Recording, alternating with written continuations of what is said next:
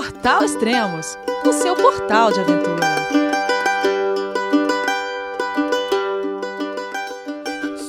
Bom dia, boa tarde, boa noite.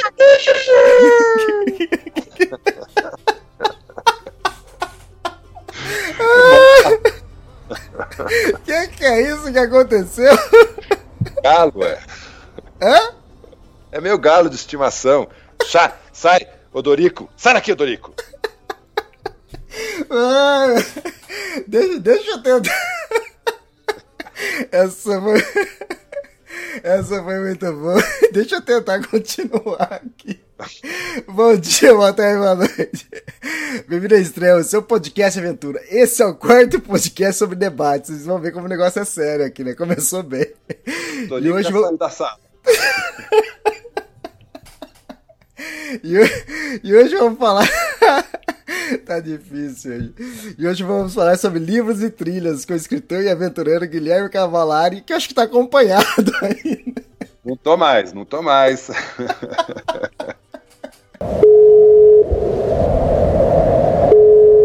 João, é você, meu filho? Alô, pai. Eu consegui. Eu tô no cume do Everest. Eu vi, meu filho. Te acompanhei o tempo todo pela sua página Spot. A família de produtos Spot utiliza tecnologia 100% via satélite para manter você sempre conectado em suas aventuras. Fale de qualquer lugar do mundo através do Spot Global Fone e utilize o Spot Gen 3 para estar sempre rastreado e conectado aos serviços de emergência. Desapareça quando quiser, seja encontrado quando precisar. Saiba mais em findmespot.com.br. cortar, mas não, deixa isso, não é que tá muito bom, cara. É a vida na roça, a vida na roça é assim, tem esses, essas interferências. Ô Guilherme, faz tempo que a gente não se fala, cara. Onde você tá? Você falou que tá na roça? É, então, eu tô em casa, né, aqui em Gonçalves, Minas Gerais, na Serra da Mantiqueira, no Refúgio Calapalo, cercado de vacas, galinhas e do odorico. Cara, só para causar inveja na gente, sendo que hoje, é. agora, tá um pouco mais frio. De tempos em tempos, eu, eu, eu dou uma olhada nisso. É... Quantos graus tá aí? Se você não souber, eu tenho aqui marcado aqui quantos graus tá aí. Agora, eu tô em Campinas, agora tá, tá fresco. Hoje tá bom, 26 graus. E aí? Aqui deve estar tá uns 13, Não, 12. não, tá... É, pra mim tá marcando 19 com chuva. Não, não. É 19 é lá na cidade. Ah, eu tô tá certo, a, Eu tô a... Por, sei lá... É 900 metros, mais, mais alto que a cidade. Uhum. Então aqui em casa agora deve estar uns 12, 13 uhum. no máximo. Aqui no, mesmo no verão é difícil passar de, de 20, 22. É, é difícil porque é muito alto. Minha casa está a 1.600 metros, cercado de, de, de, bosque, né, de floresta. Uhum. É, uma semana atrás a gente estava aqui com 36, você aí não, não passando de 25. Ah, não, não passa, é difícil. Acho que o recorde aqui foi 28, um dia extremo, de calor extremo. E a gente não está muito longe, você está aí no, no, sul de Minas, né? É, mas assim, eu tô alto, né? Aí, uhum. Alto e cercado de vegetação, então isso aí dá uma segurada, né? Sim, eu já tive aí duas vezes e é fresquinho pra caramba. É fresquinho, é, não, é. Toda noite a gente dorme de cobertura aqui, não importa o que diz o calendário, né? Se é verão, Isso me lembra uma vez que eu fui pra, pra Bahia. E aí eu liguei lá antes. Como é que tá o clima aí, né? Fui pra Porto Seguro. Como é que tá o clima o pessoal falou, ah, não, já tá, já tá fresquinho aqui. A gente já tá dormindo de cobertor aqui. Cheguei lá, tava mais de 30 graus. É, é, inverno no Rio de Janeiro é, é 29, né? É, exatamente. Ô Guilherme, eu acho que o último podcast que a gente gravou foi em 2016, cara. Cara, tava com saudade de gravar podcast com você, cara. É, faz no... tempo, hein?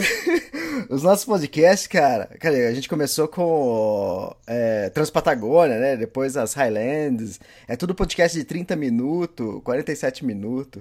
Cara, o pessoal hoje em dia me liga, cara, é 3 horas de podcast, 2 horas e meia, cara. Duas horas e meia. Duas Mas... horas, é, é, o filme, cara. Não eu, não, eu não consigo contar tanta mentira assim, não. 30 minutos esgota. Cara, o pessoal desvirtuou, cara. O cara tem que falar pro pessoal, volta a escutar os primeiros podcasts, vê que é, tem que ser sucinto, cara. Não, é. Muita criatividade. Mas tem ouvinte louco pra caramba. Os ouvintes, oh, agora sim um podcast bom, comprido. Falei, porra, cara. é, é, tem louco pra tudo, cara. Ah, falando nisso, a gente vai gravar esse podcast sobre debates. A gente já gravou, eu com você, já gravei dois outros podcasts, que é o podcast 132, que o pessoal pode escutar aí depois, que a gente falou sobre montanhas versus troféus, e você sempre tem umas tiradas muito boas sobre isso. E depois do podcast 149, a gente falou sobre definição de aventura. Sempre a gente fala mais coisas, mas estou dando só um tópico aqui. É, só o, o primeiro assunto, né, de repente. Isso. E depois também gravei o terceiro podcast, aí foi com a Rose Edman e com o Jeff Santos, que foi, a gente tava aquela briguinha, é, o que é trek e o que é hike, né? Quando devo usar uma palavra ou outra, né? Então deixa, deixa eu fazer um parênteses aqui, boa. né? Deixa eu sua definição aí. Então, porque eu sou professor de inglês, eu tenho o diploma é, de proficiency da, da, cultura inglesa, que é o diploma máximo, né, que na época que eu fiz era vitalício, eu morei sete anos fora do Brasil, é, e assim, falando em termos de dicionário de língua inglesa, né, de, lex, de léxico, não existe diferença nenhuma. Trekking uhum. é uma palavra mais usada na Inglaterra uhum. e hiking é uma palavra mais usada nos Estados Unidos, mas a definição do dicionário e também no uso do, do, no segmento outdoor é exatamente igual, não tem diferença nenhuma. O que acontece é que algumas marcas, elas, é, para efeito de catálogo, elas inventam uma mochila de um jeito e chamam de hiking, uma mochila de outro jeito e chamam de trekking. E elas tentam impor essa definição é, artificial é, de cima para baixo no segmento, mas de verdade, para quem é nativo da língua inglesa, para quem fala inglês de berço, não tem diferença nenhuma. Boa. Não sei se a gente já tinha conversado sobre isso antes ou não, mas a minha ideia é a mesma coisa, exatamente isso que você falou. É... Hike você fala mais na Europa, trek não, ao contrário. contrário track, contrário. track você é. fala mais na Europa, hike você fala mais nos é. Estados Unidos. E... Tanto, é, tanto é que as grandes travessias nos Estados Unidos, os caras chamam de through hike. Exatamente. E são travessias de 5 mil quilômetros. Isso. E, e, e, na, e, na, e na, na, na, Europa, quando eles falam das grandes travessias no Himalaia, eles falam de, de trek. Uhum, né? não, não, tem diferença nenhuma. A gente, é, por um lado, está sofrendo influência de marcas que, para efeito de catálogo, tentam organizar diferente. É, e como a gente não fala inglês de berço, não é nossa língua uhum. materna, é fácil é, criar confusão, né? mas não, não tem diferença, não. É, eu falo o seguinte, cara, vai caminhar. É caminhada isso que vocês estão falando. Vai caminhar. caminhar. É, é, caminhada em contato com a natureza. É, exatamente. Mas, é, mas é legal isso. É exatamente o que você falou. Algumas marcas, para diferenciar uma mochila da outra, eles colocam outro nome. E normalmente eles colocam o nome de hiking por uma coisa mais simples, né?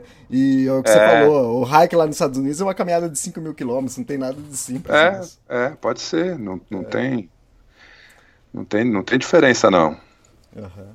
Cara, vamos falar de livros sobre. Vamos falar de livraria, mercado editorial. Oba, oba, oba! Esse assunto eu gosto.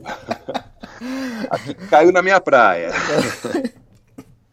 Eu vivo cercado de livro. Eu acabei de voltar da Terra do Fogo é, que eu estava liderando um curso avançado de, de trekking e outro de bikepacking com meus, meus alunos aqui do Refúgio Calapalo e, e trouxe uns 10 livros comigo. Toda vez que eu vou para qualquer lugar eu trago uma malinha cheia.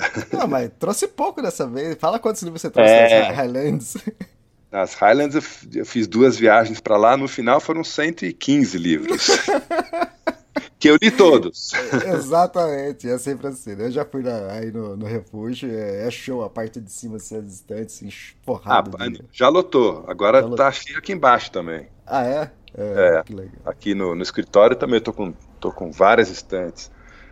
Ah, mas é, é complicado, né? É, o livro, ele, pelo menos para minha geração, eu tenho 56 anos, nasci em 62, para mim o livro era o grande veículo é, transmissor de, de, educação, de informação, de cultura, de visões de mundo, é, não existia computador, internet, etc. Então, assim, o livro também tem. É difícil me desfazer de livros, né? Eu vou, eu vou lendo e vou guardando, e acaba criando esse, é, esse, esse tumulto né, físico, porque ocupa um baita espaço, né? Uhum. de tanto gostar de livro, montou uma, é, uma editora. É, mas é isso mesmo. Eu, eu, já coloquei isso em vários textos meus que quando eu aprendi a ler, eu comecei a ler coisas bem legais. É, logo fui para Júlio Verne uhum. e, e, isso me, me, me cativou, né? Eu eu apontei minha vida para escrever, para viajar, fazer aventura, por influência dos livros, não tenho dúvida nenhuma. É fantástico. Eu comecei também meio parecido. Eu comecei com. Também li Júlio Verne, também eu lia seleções, mas era seleções, a revistinha e tinha um que é livro que ele sei, selecionava, sei. acho que três é. histórias grandes e fazia livro. E eu lia coisas assim de, sei lá, da Sibéria, da, da China e coisas que eu nunca poderia imaginar, entende? Então aí começou a aguçar a imaginação. E outra coisa, eu só fui ter televisão depois, acho que 17 anos. Então, quer dizer, eram ah. os livros que eu viajava, entende? Então, ah. Mas sabe livro... que... Ah. Mas sabe que faz pouco tempo, acho que uma semana ou duas atrás, eu estava lendo uma matéria de, um, de uma pesquisa feita por duas universidades nos Estados Unidos é, que fizeram um, uma, um teste né, com é, mais de 500 pessoas que era um teste de, de abstinência de rede social. Então, durante hum. um período é, que podia ser de um a, a mês ou até seis meses, os, os, é, as cobaias né, da pesquisa ficavam fora é, das redes sociais. E isso resultou em que eles volta alguns voltaram a, a, ler, voltaram a ler revista, uhum. livro, jornal, né, porque é, fora das mídias eles se sentiam um pouco desinformados. E aí é, a pesquisa continua e faz a, análises é, mais profundas, e o resultado foi que essas pessoas começaram a desenvolver de um, de um jeito mais eficiente, autocrítica, é, discernimento, é, paciência, né? Porque um livro requer paciência. É, uma informação que vem já resumida, decupada, é, já é, fracionada e até é, comentada né, através da, das redes sociais, você lê em, em 30 segundos. Então, é, o que você demora, às vezes, um, um mês para ler, né, num livro, você consegue é, resolver em 30 segundos no, no Facebook, no, no, Instagram, sei lá onde. É, a diferença é muito grande. Então, o cara que dedica um mês para entender uma visão, uma ideia, uma informação, é, ele vai criar uma, uma raiz diferente daquele que resolve o tema em 30 segundos, né? Uhum. E uma das diferenças é isso, é senso crítico, é você, ao ler, é, dialogar com o autor, né? Criticar a postura dele, falar, puxa, não é bem assim, esse cara né, tá escrito, está publicado, mas não está 100% certo. É, eu acho que é, um, é um outro, uma outra aproximação da informação. Exatamente, uma, uma abordagem totalmente diferente, né? É. é. E eu tava falando, é, eu comecei, só fui assistir televisão depois, ter televisão em casa depois dos 17, 16, não sei. Então o meu mundo era livro e era rádio. Então acho que por isso também o lance do podcast, entende? É. Pra mim é, é, é, muito fácil isso, o podcast. O rádio, o rádio é, teve um papel fundamental por séculos, né, na, na informação. Uhum. Uh, fantástico. E, bom, eu lancei a parte de editora do, do Extremos a, foi em 2014, se eu não me engano. Mas você tem a Calapalo bem mais tempo, não é? Desde 2000. A Calapalo surgiu é, com o primeiro livro, a editora foi aberta em 2000, o primeiro livro saiu em 2001. É, eu comecei com guias de trilhas, eu comecei fazendo mapeamento de roteiros para trekking, mountain bike, cicloturismo. É, os livros estão até hoje em circulação, mas eles sofrem, que essa é uma das coisas que a gente pode falar né, nesse, nessa, nesse debate sobre literatura. É, os meus livros com mapeamento de roteiros hoje sofrem uma pressão muito grande do, do consumidor digital uhum. do cara que é, entra em contato comigo e fala, pô, eu tô afim de fazer tal trilha que você mapeou, e eu, eu mapeei coisas grandes, eu mapeei toda a Serra da Mantiqueira, 1.168 quilômetros para mountain bike é, num livro, mapeei 1.611 quilômetros é, do sul do Brasil, uma trilha chamada Blue Grama, que eu inventei, que vai de Blumenau a Gramado, ida e volta, né, por isso o nome, mapeei a carretera austral pela primeira vez e única em, em português, mil 6.700 quilômetros. Então, assim, tem bastante coisa é, volumosa né, é, publicada. E as pessoas me, me entram, entram em contato comigo e falam assim: ó, oh, manda o track log de, de tal trilha para eu fazer. E é constrangedor, né? Porque eu entendo que ele está é, agindo de uma forma padrão, automático, porque hoje em dia é tudo assim, né? Manda o track log, o track log é a trilha digital, né? Para você baixar no GPS, que pode ser no, no celular e fazer. E a minha resposta sempre é: olha, eu não trabalho com material digital, o meu material é impresso. Em, em papel bom, com foto colorida, com muita correção, é, com uma linguagem editorial e de, de símbolos e estética, tudo tudo único, né? feito com muito, muito, muita atenção. E não traz só o track log. Eu falo sobre história, cultura, uhum. é, se tiver um acidente, onde está o hospital mais próximo, coisas que o track log não tem. Então, é, a princípio, esse novo consumidor da aventura, ele, ele tem a impressão de que é, o meu produto, é, por ser um livre, por ter custo, está é, fadado à extinção. Mas eu acho que não, eu acho que a hora que passar esse frenesi, essa, essa, esse namoro né, que a gente está vivendo com a, com, com a internet, a gente vai voltar a entender o que, que é superficial e o que, que é profundo. Né? A internet pode ser profunda, ela tem esse potencial, mas a realidade é que a gente usa ela de uma forma muito superficial. É a história do track log, né? Sim, exatamente. E é, não que não seja importante também o digital, né? Até quando eu faço trilha, eu normalmente eu tenho os dois, eu tenho o digital e eu tenho o, o mapeamento. Normalmente eu me guio mais pelo mapeamento, mas tem momentos que eu vou lá no digital e falo, deixa eu dar uma conferida aqui. Entende? Sim, claro. É, é, o digital, para quem, quem é aventureiro de raiz, né, como a gente, o digital veio para acrescentar, não veio para uhum. substituir ou, ou para ser exclusivo. Né? É, eu acabei de voltar da Terra do Fogo e, e, fiz dois roteiros, um de bike e um de trekking, né, com os meus alunos.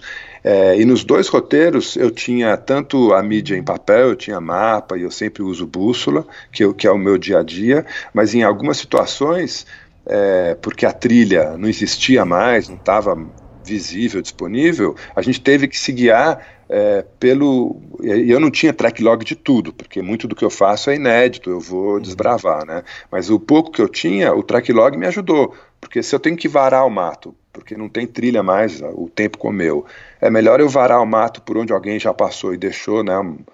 A migalhinha de pão digital, do que varar, varar o mato em outro lugar e posso cair num buraco, pode chegar num, numa pedra, num rio, uhum. alguma coisa intransponível, né? Então, assim, o digital veio para acrescentar, óbvio. Sim. O problema é as pessoas que vão para a trilha é, contando exclusivamente com a mídia digital. É, esse é um risco muito grande, porque tudo que é digital é, pressupõe o uso de um aparelho, e aparelho tem, dá vírus, dá pau, cai no chão, quebra, é, acaba a bateria. Se essa é a única forma do cara tem de navegar, é, ele está se arriscando muito, né? O papel não tem problema, papel e bússola tá sempre na mão.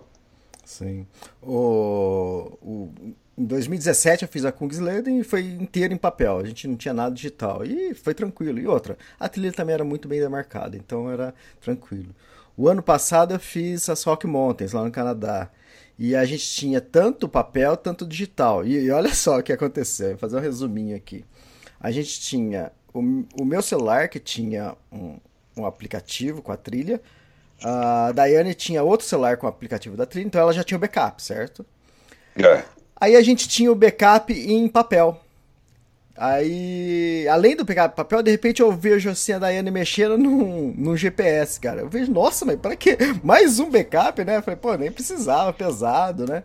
Aí beleza, lá no meio da trilha, um dia antes, é, a gente perdeu, tava, a Daiane tava carregando as costas, caiu, perdeu o, o mapa de trilha, o mapa em papel. Aí eu falei, beleza, tá, falta pouco tempo a gente chegar é, no, na outra caixa de comida onde tem mais é, mapas, né, para o resto, pro restante da trilha. Falei, ah, tudo bem, vai, vai, ser pouco tempo sem o mapa de papel. A gente tem os dois celulares. Aí chega um momento da trilha que o rio quase me leva e molha o celular, perco o celular. Putz. Aí, aí sobrou só o celular da Daiane. Juro pra você, 40 minutos depois a Daiane tá atravessando o celular me cai dentro do rio. Perde Nossa. o celular dela. Quer dizer, a gente, a gente perdeu dois celulares e perdeu o mapa. Sorte que ela tinha o GPS. Ela era o quarto redundante. Ela, ela, com o GPS a gente achou a trilha e terminou. Falei, ah, cara. Ah, é. Ah, na, nas Highlands eu, eu conto isso no, no livro, né, no, no, por baixo do saiote escocês. Eu estava nessa travessia que eu fiz da Cape Wrath Trail, que, que tem 450 quilômetros, é, é, considerado a travessia de trekking mais difícil da Grã-Bretanha, num determinado momento onde eu tinha que cruzar um vale e fazer dois passos de montanha, eu, eu, o vento estava muito forte e, e eu estava com o mapa pendurado no pescoço, né, num porta-mapa, e, e, ah, e o vento, é, e o vento fazia o mapa bater na minha cara. E eu me irritei, tirei o mapa do pescoço e coloquei atrás, entre meu corpo e a mochila, né? bem uhum. apertadinho. Sim. E fiquei, fiquei com, com, a bússola dentro, né? Fiquei seguro. Falei, não, não tem erro. Só que na sequência, o, o vento arrancou a capa de chuva da minha mochila, né? Virou um paraquedas. É, e isso numa hora que eu estava andando assim na beira de um, de um um penhascozinho, né? Eu tinha um certo risco. Então, desesperado, eu tirei a mochila, guardei a capa de chuva, não sei o que, e nisso perdi o mapa, a bússola, o porta-mapa, perdi tudo. E tudo bem, segui adiante. Quando eu parei para comer, eu me dei conta que tinha perdido né, o, material. É, e justamente esse trecho, o, o eu estava fora do track log, porque tinha uma variante né, no, no, eu tinha, eu sempre uso GPS, né, mas eu decidi sair da, da trilha principal que estava no, no, GPS e pegar uma variante que estava só no papel.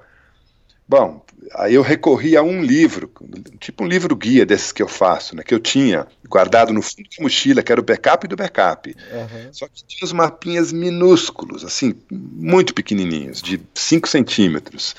E eu precisei, por dois dias, me orientar por esses mapinhas, né? Caramba. De 5 centímetros.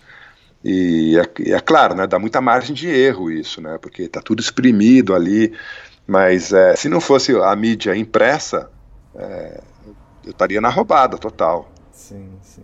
É, você citou aí o seu livro, fala, fala de novo. O pessoal, quem quiser estar tá interessado, é só procurar na, no site calapalo.com.br. O K, Calapalo é com K.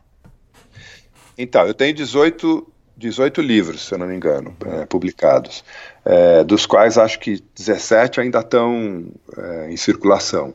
Só que de, de uns anos para cá, eu parei de me dedicar à literatura técnica, né, mapeamento de trilhas, ou manuais, né, eu tenho um manual de trekking e outro manual de mountain bike e cicloturismo, eu parei de fazer literatura técnica de referência e comecei a me dedicar a relato de viagem, a literatura de viagem.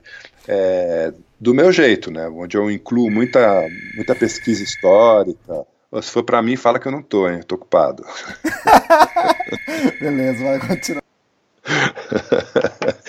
Mas então, é, então eu passei a me dedicar à literatura de, de viagem. Então eu conto a aventura que eu, que eu fiz, mas eu conto também a história do lugar que eu visitei. Então, uhum. em Transpatagônia, Pumas não comem ciclistas, eu fiz lá uma expedição de seis meses de duração, que eu pedalei 6 mil quilômetros por toda a Patagônia e terra, a Terra do Fogo, e fiz mais 600 quilômetros em trekking, alguns exploratórios inéditos. É, e tudo isso eu conto no livro, mas eu conto também a história da Patagônia através de outros viajantes, começando lá com Fernão de Magalhães em 1540 até, até mim. E muita, muita referência literária, etc. Depois, o segundo projeto foi que gerou o livro Highlands por baixo do saiote escocês, que eu fiz essa travessia em trekking solo, né, é, de 450 quilômetros, cruzei as Highlands de sul a norte, e no livro eu conto essa aventura e conto também a história do lugar, através da, da sua cultura, literatura, das pessoas que eu, que eu conheci, etc.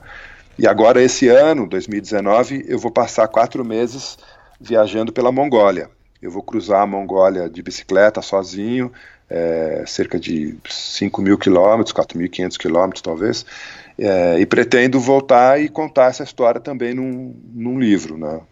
com a mesma característica de abordagem cultural, pesquisa histórica, etc. Uhum. É, você disse que é um livro de relato de viagem. Acho que antigamente a gente costumava chamar isso que é tipo livro no estilo de romance, né?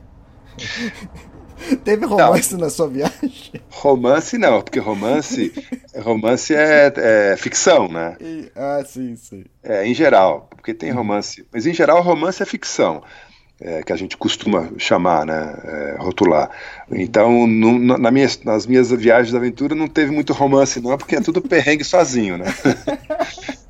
Semanas sem tomar banho. Então, para qualquer romance comigo tem que ser alguém sem sem nenhum senso olfativo, no mínimo. Foi romance calhama, com, com, é, com puma. Só, só se for barrancar, barrancar lhama, barrancar ovelha. É. Eu sou celibatário na aventura.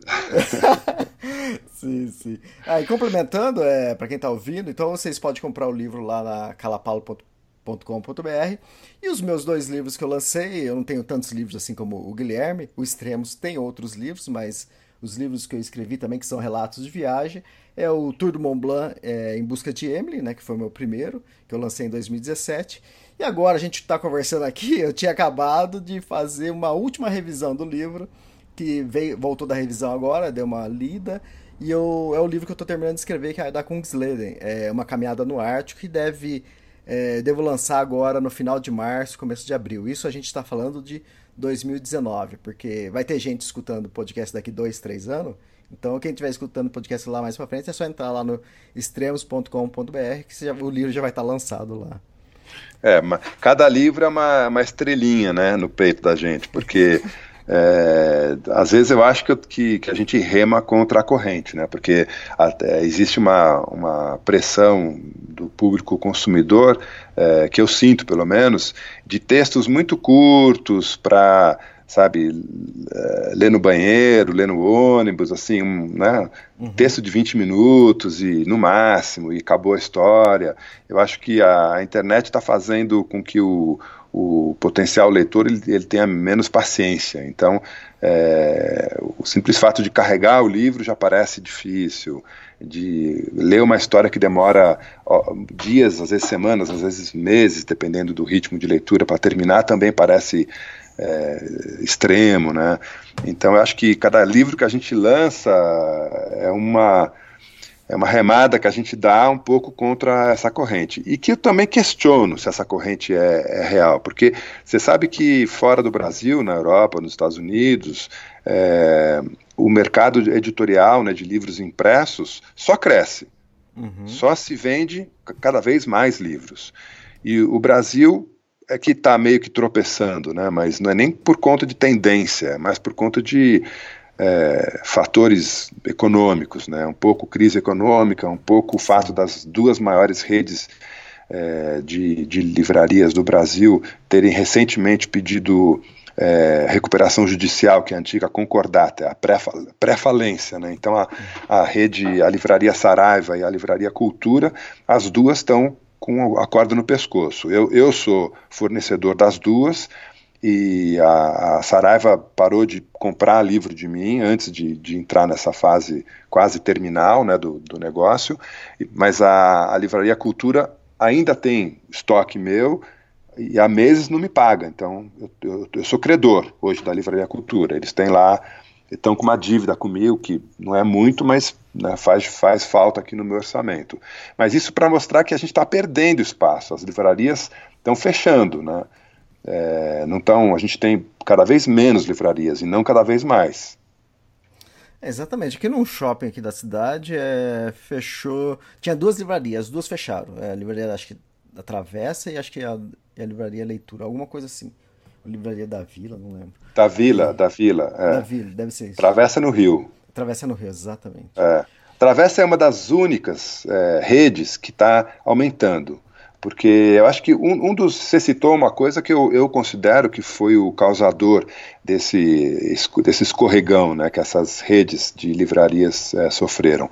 Eles foram para o shopping center. Uhum. E isso, para mim, isso foi uma cagada, eu acho, porque é, o espaço de uma livraria é muito grande, você tem que ter uma área muito grande para poder colocar o acervo de forma competente. Né? Então, as livrarias que foram para shopping center tinham uma metragem gigante, cheia de funcionário. E, e, o metro quadrado no shopping center é o mais caro que existe no comércio.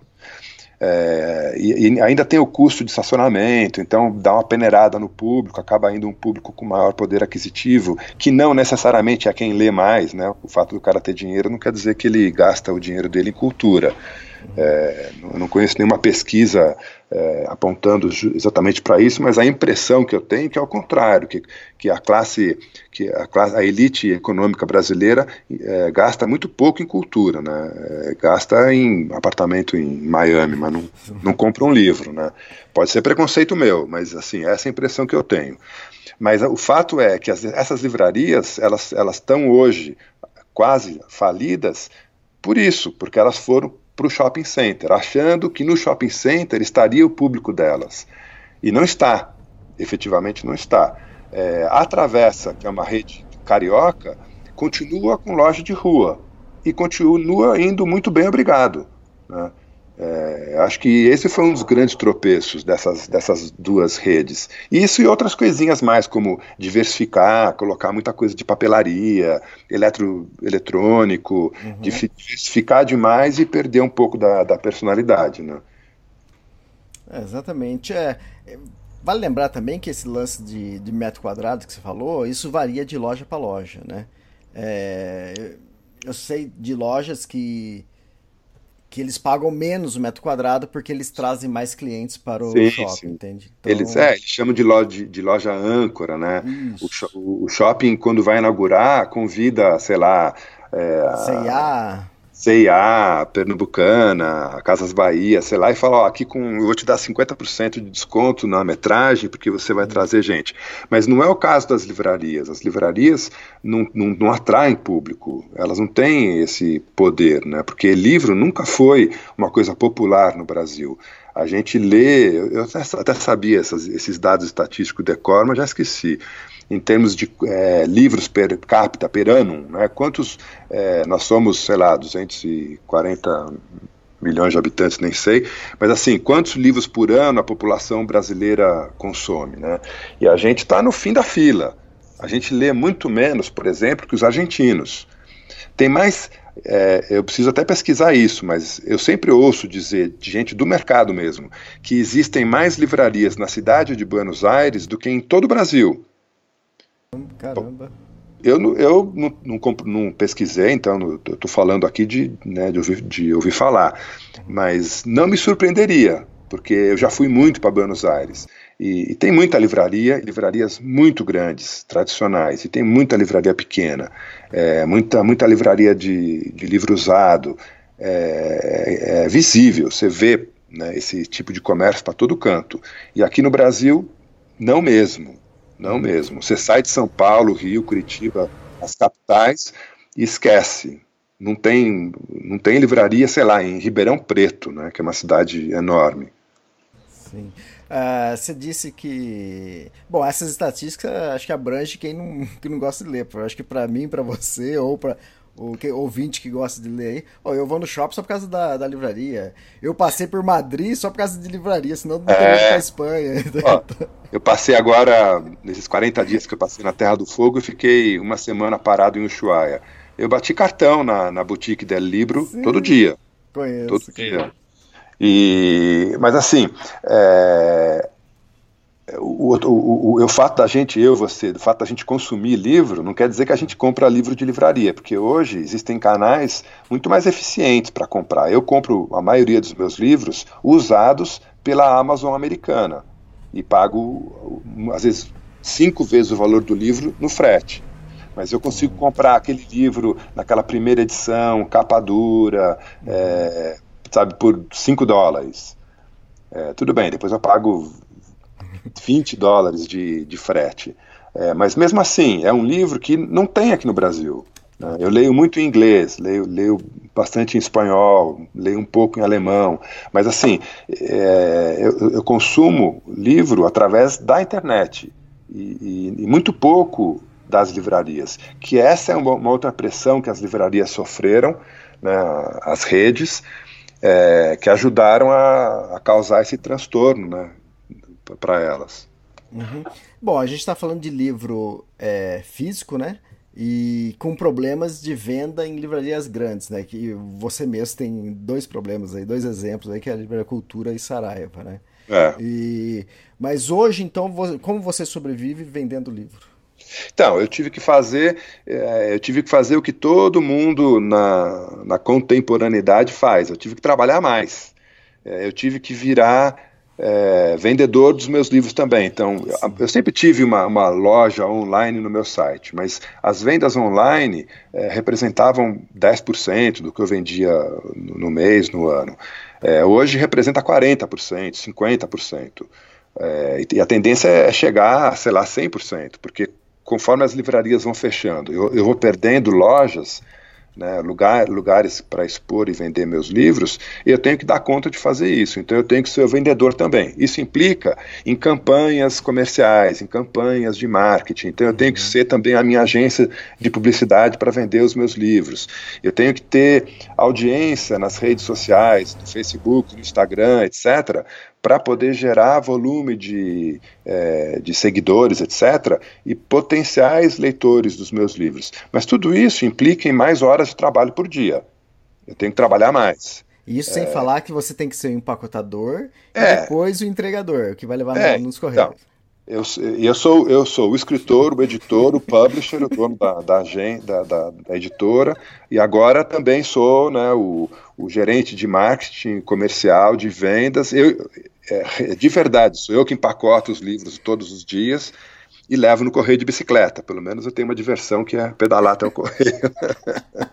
pra, prazer, Elias, nós somos irmãos, é... irmãos gêmeos. Não, sabe, por, eu não estou reclamando, não, porque por um, por um lado é. A gente está dominando, a gente está tendo controle absoluto é, do processo. A gente, a gente tem a ideia, executa, escreve, edita, publica, distribui, entrega e recebe o aplauso, né, o avaia no, no final. Mas assim, a gente completa o ciclo inteiro. Eu acho que isso, é, pelo menos para mim, é muito mais prazeroso do que é, aquele escritor, aquela ideia do escritor antigo, né, que termina o livro, ponto final, e nunca mais olha para o assunto, ele entrega na mão né, de, um, de, um, de um editor que, que, né, que resolve, né, deixa redondinho, que esse entrega na mão do distribuidor, e o, o, o escritor vai receber lá é, a comissão dele, né, os direitos autorais, é, de tempos em tempos. Só que direito autoral é 10%. Uhum. E eu uhum. ganho 100% sobre tudo que eu vendo. Exato. Então, por isso que eu consigo sobreviver como escritor no Brasil. Não é porque eu vendo muito. Eu não vendo muito. Minha média é 300, 350 livros por mês. É, eu já vendi, acabei de fazer a conta esses dias. Eu, eu, eu tô, vou bater, acho que daqui a uns dois meses, 50 mil livros vendidos na vida inteira. Né? Não é nada, isso não é nada. Tem gente que vende isso é, num título em um mês. Escreve é... sobre vampiro, então, pô. é, é, vampiro no trekking, né? Mas então, o fato, o fato é que eu consigo viver como escritor, é, apesar de, dos números não serem é, grandiosos, porque eu faço barba, cabelo e bigode. Exato. Se eu tiver um sócio que é um distribuidor um sócio que é um editor, esquece, eu vou ter que dar aula de inglês para pagar as contas no fim do mês, como eu fazia antes. Hoje não, hoje eu vivo do é, uma parte dos meus livros, uma parte dos cursos, é, uma parte do, das empresas que, que investem em mim, né, para usar as marcas delas. Mas assim, é, tudo isso eu sou o maestro, eu tenho a batuta na mão. Eu que, determino, que determino se eu vou escrever um livro, se eu não vou, se eu vou fazer um filme, uma viagem, um curso, se eu vou trabalhar duas horas por dia ou doze. E isso é muito legal, eu acho que isso é o mercado moderno de trabalho, né? É a gente entender o processo em todas as suas etapas e, e, e cumprir elas né, da melhor forma possível.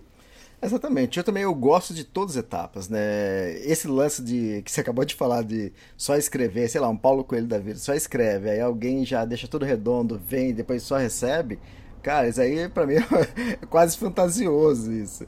E é legal, cara. Eu recebo pedido aqui de cidades que eu nunca ouvi falar na vida, lá do Acre, Roraima, ou daqui do é. estado, o estado de São Paulo, que eu nunca ouvi. Falei, pô, que legal, meu livro tá indo pra lá.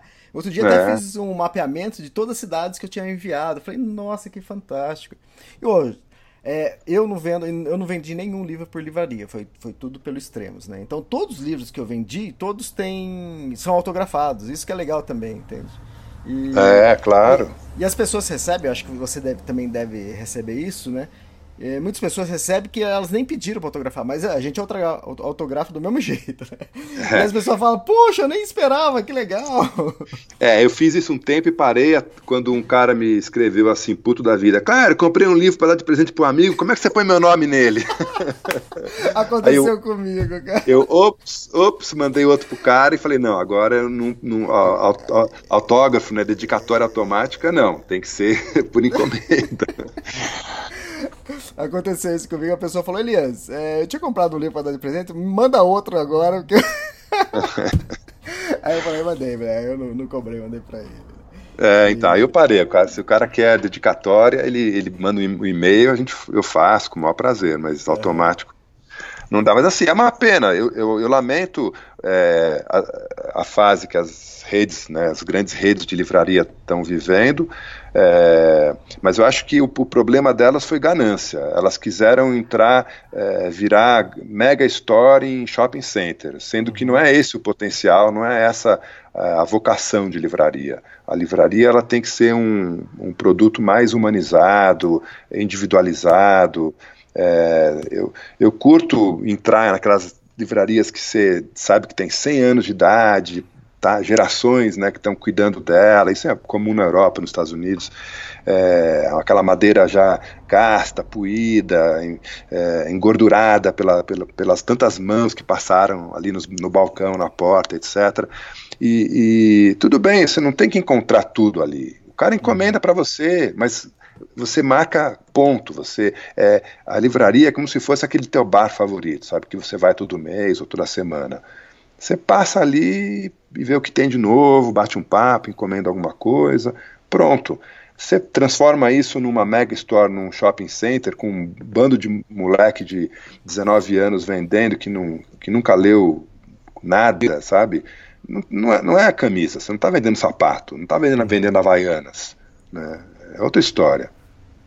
Sim. Ah, e falar um tema, um tema então um pouco polêmico. E preço de livro? Então, preço e valor são duas coisas diferentes, né? Uhum. Quanto vale um livro? Né? Quanto vale uma experiência? Quanto vale uma visão diferente de mundo? Não tem valor. É, preço é muito fácil. Você, preço é o quanto é uma conta, uma fórmula que onde incide o preço do papel, da mão de obra de, de imprimir, o tempo do autor, blá, blá, blá, blá, blá. Isso é preço, valor é outra coisa. É claro que essa discussão é conceitual demais, a gente tem que chegar num preço, porque senão sai do mercado. É, mas eu questiono muito quando alguém me fala, ah, tá caro o livro. Caro Sim. como, né? Porra, o cara não está comprando o peso em papel, ele está comprando a minha vida inteira. Eu demorei 56 anos para chegar na experiência que eu tenho para poder escrever o que eu escrevo. É que nem a pomba do Picasso, né? Aquela história do. Acho que a, foi a, a, as Nações Unidas encomendaram um símbolo da paz e o Picasso desenhou lá aquela pombinha que é super simples, e desenhou rapidinho. E, e algum crítico comentou de que, que absurdo, ele recebeu, um, sei lá, milhões para desenhar aquele rabisco em cinco minutos. E a resposta do, do Picasso foi: eu não, eu não fiz, eu não desenhei essa pomba em, em cinco minutos. Eu demorei 67 anos para desenhar essa pomba. Então, isso é valor, né? é diferente de preço. Mas o problema do preço né, do livro hoje é, é, a relação que as pessoas fazem né, de forma equivocada com a, mídia, com a mídia digital. Então, muito livro sai em, ver, em versão papel e em versão digital.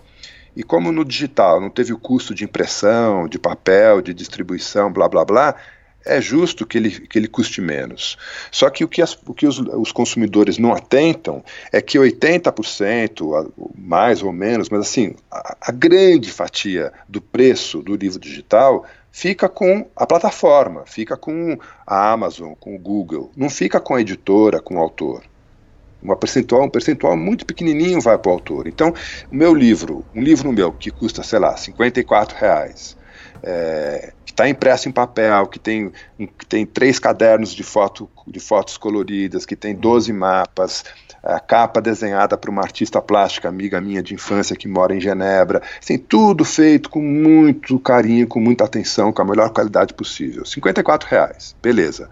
Esse livro digital, se eu quiser vender nas plataformas é, da Amazon e do Google, eu tenho que vender pelo preço que eles recomendam, que é abaixo de 24, 25. Isso. Às vezes eles recomendam, e assim, eles fazem é, pressão para, além disso, é, fazer sorteio de livro gratuito, dar, fazer o livro com 50% de desconto na semana não, do Natal. Não, é, eles têm, eu, eu, recebo aqui, vira e mexe, tipo assim, o seu livro de 24 reais passa a custar é, 4 reais durante uma semana. É, isso, é. Só, e assim, 80% desse valor fica para eles. O que, que é 80% de 4 reais? Uhum. Né? Como que eu vou, como é que eu vou viver como escritor? Se, se, se, essa é a negociação. Eu não posso vender meu livro digital a 54, como eu vendo impresso, porque se eu fizer isso, não vai vender. O consumidor do livro digital, ele tem ideia, noção de comparação de preço. Né? Ele fala, não, digital por esse valor é muito caro, e não compra. Só que eu, eu sou obrigado a ter o livro impresso. Não dá para ter só livro digital, porque no Brasil, até a última é, é, pesquisa que eu li, ma, é, 87% dos leitores ainda leem em papel. Uhum. O número de leitores que só leem em digital é, não, chega, não chega a 10%. O cara que exclusivamente só lê em digital no Brasil. Então, para você atender o teu público potencial, você tem que ter o livro em papel. Não dá para ter só em digital. Senão você sai fora de 80 e tantos por cento do mercado. Só que se eu entro com, com os, as duas versões, a realidade vai ser que cada livro digital que eu vender vai ser um livro impresso a menos, que vai ficar empoeirado no meu estoque. Só que eu já paguei esse estoque. E eu uhum. faço tiragem de 3 a 5 mil exemplares de cada livro meu. Sim. E tá, tá tudo aqui em casa. Tem um, eu tenho um galpão lotado de livro, uhum. é, que vai saindo devagarzinho. Né? Então o dinheiro está todo investido ali, né, nesse, nesse estoque. É, e a conta não fecha. Então, assim, hoje eu não trabalho com livro digital. Sim. Sim. Se, se, se, a negociação mudar, se o mercado né, tiver um outro contorno, eu talvez pense no assunto mas hoje efetivamente não compensa. É, realmente, eu tenho alguns livros do Extremos, né, os anuários, ou outros livros que estão em digital, mas é isso que acontece. Passou de, de 25 reais, o, o, o valor que a Amazon fica é, muda, então não tem como. Tipo assim, não adianta eu falar assim, ah, vou vender 54 reais, sei lá, o meu livro é 65 com frete, né? É, o valor é, real dele era 55 reais. Se eu vender 55 reais em impresso e vender 55 reais em digital, por mais que os preços, os valores são iguais, o, no digital a Amazon ficou com 75%, quase 80%, entende? Então você não está ganhando nada. Não adianta você aumentar o preço no digital que o, quem vai, vai é. ficar com dinheiro é a Amazon. E outro, vai chegar um momento que, não, que o que o leitor não vai pagar, o que você nem estava falando, o cara não vai pagar mais do que isso no digital. É, e, e, e tem outra coisa, que é, é, essa, essa política, ela funciona talvez super bem para o Paulo Coelho, que vende isso. 10 milhões de exemplares. Isso. A gente nunca vai vender muito livro, porque a gente escreve para um nicho de mercado. A gente escreve, uhum. escreve sobre aventura, autoconhecimento, sabe, no desconforto, lugares exóticos, culturas exóticas, é, experiências né, exóticas para o ser humano urbano. Né? É, o público interessado nisso é pequeno. Uhum. E, e, eu não falo isso com desgosto, não estou reclamando. É, é, pequeno e eu escolhi esse público, porque eu me identifico com ele e ele se identifica comigo. Essa é a minha realidade. Você já então, entrou sabendo isso, né? É, eu escolhi isso para mim. eu não, não, caí de paraquedas né, nesse, nesse segmento. Então não adianta, é, sabe, vender livro a preço de banana com a ilusão de que eu vou ganhar no volume, porque eu nunca vou ter volume. Não uhum. na, na, na proporção que vai um dia compensar, né? Mas assim, na boa, eu sou eu sou empresário, né? Tenho uma editora, mas tudo isso que eu estou falando para você são coisas que eu que eu pensei uma vez há, há 15 anos atrás e botei uma pedra em cima. Eu não fico fazendo conta, não fico fazendo pesquisa de uhum. como é que está o mercado, é, para que lado que está indo. É, o que me move não é número, né? o que me move é experiência. Eu tenho, eu tenho apreço, apego à palavra escrita, né? eu tenho apego a, a bons textos, né? bem trabalhados. Então é isso que me move. Eu só quero escrever cada vez melhor. É um constante aprendizado. Né?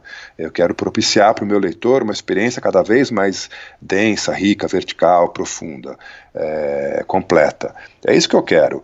O quanto que vai entrar de grana a partir disso tudo bem, eu preciso de grana para viver, mas não é isso que me move. Se eu passar a ganhar metade do que eu ganho hoje, amanhã, eu vou comer metade, só isso. Sim, sim. Sabe, não vou chorar, chorar porque estou um pouco mais pobre, um pouco mais, vou, não vou estourar champanhe porque estou um pouco mais rico, não.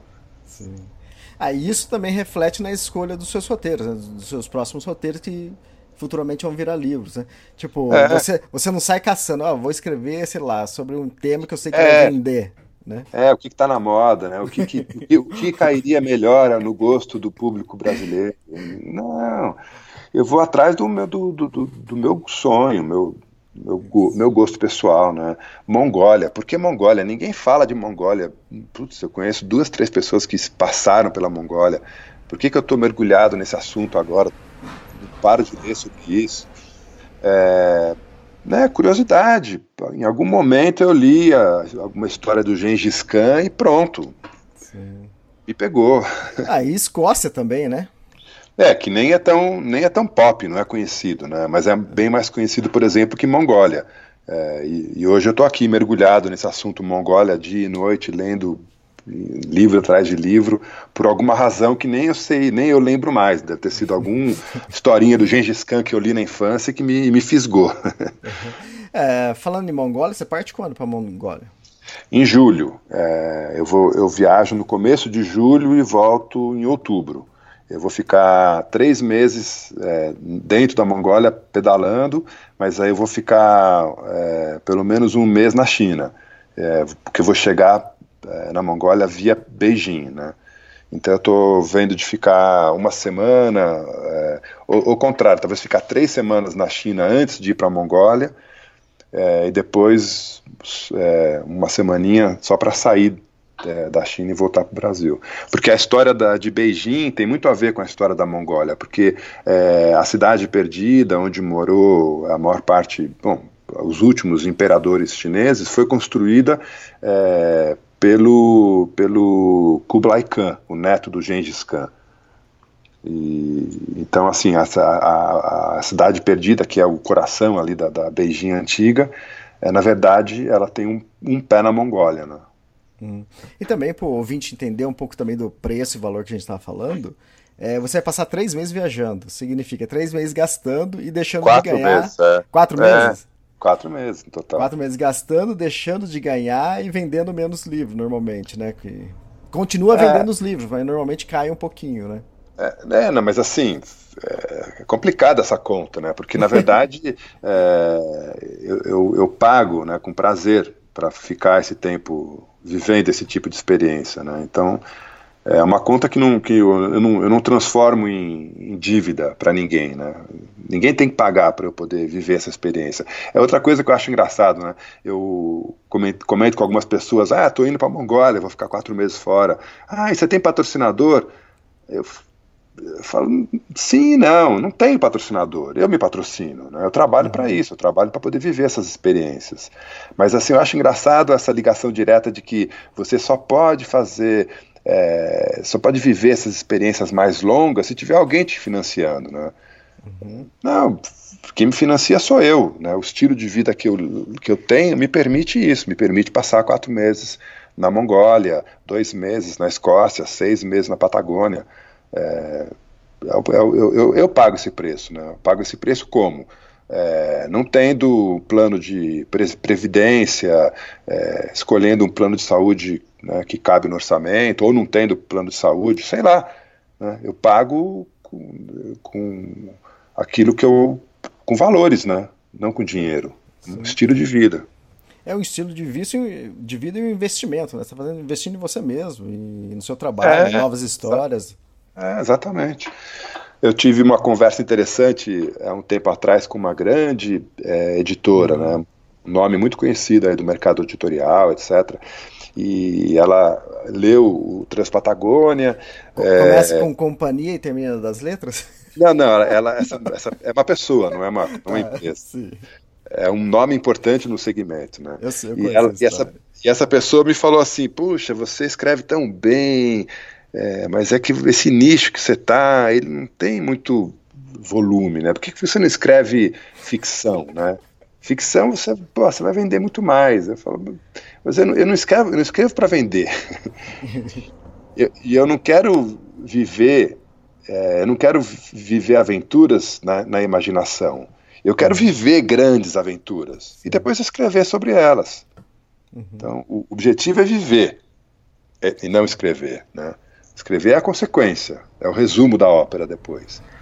Mas é, na, na visão dela, que é uma profissional do meio, uma visão correta, né?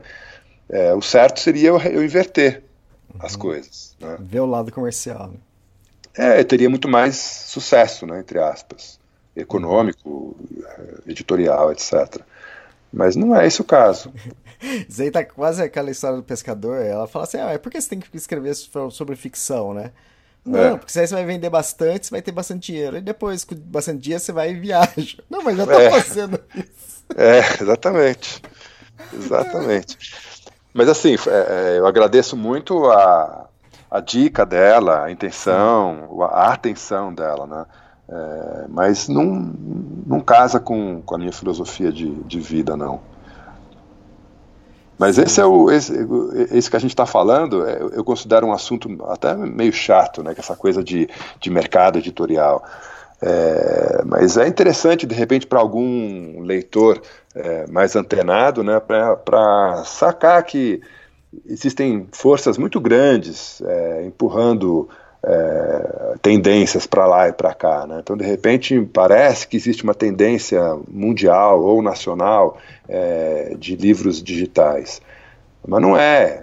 É um, é um gargalo que está acontecendo momentaneamente. É um gargalo de, de livrarias que estão fechando, é, de editoras que estão fechando, de, de autores que estão tentando se virar sozinhos, então está pipocando para lá e para cá projetos de é, de crowdfunding, né, de gente que pede é, financiamento é, público, né, coletivo, é, para seus projetos e, e projetos e, iniciativas positivas e negativas. Eu vejo gente que Sim. claramente tem um projeto de férias e transforma isso num, num, projeto de crowdfunding que é tipo assim, gente, vem pagar minhas férias. Exato. Não é bem por aí, né? Você tem que o que, o, que, o que tem que o residual que tem que ficar dessa experiência tem que ser coletiva, tem que ser para o bem coletivo, né? É, eu, não, eu não publicaria um livro se eu não, se eu não sentisse que o que está escrito ali pode é, enriquecer a vida de, de, de, de alguém, ou alguém, né?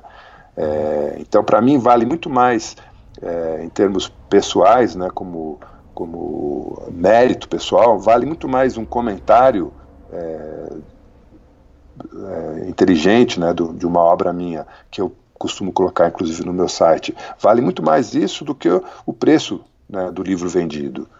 É, saber que alguém, putz, olha, eu li teu, esse teu livro e repensei minha vida, eu quero trabalhar menos, viajar mais, eu quero conhecer esse lugar que você visitou, puxa, que experiência. Cara, é isso que eu quero. Eu quero tocar Exato. as pessoas, né? Exato. É, eu escrevi meu livro que eu lancei ano passado, Tudo Mont Blanc, e eu lancei no começo do ano, foi em fevereiro, foi acho, dia 20 e pouco de fevereiro. E, e já logo depois, quatro meses depois que começou a temporada lá no, nos Alpes, é, em torno de 10 a 15 pessoas que compraram o livro foram lá fazer por conta própria. Eu falei, cara, que fantástico. Tipo assim, é aquela é. coisa, você, primeiro você escreve e fala, pô, mas será que alguém vai ler, né? É. Será, será, que alguém vai gostar disso, né? E quando o cara acho que compra o seu livro lá, Transpatagônia, e vai fazer, vai passar num lugar lá, porra, o Guilherme passou por aqui, eu também passei, né? Eu acho isso fantástico. O retorno é, é mais do que um cheque, né? Ah, sim, claro. Você deslocou a pessoa, né? Deslocou a pessoa do canto dela, né?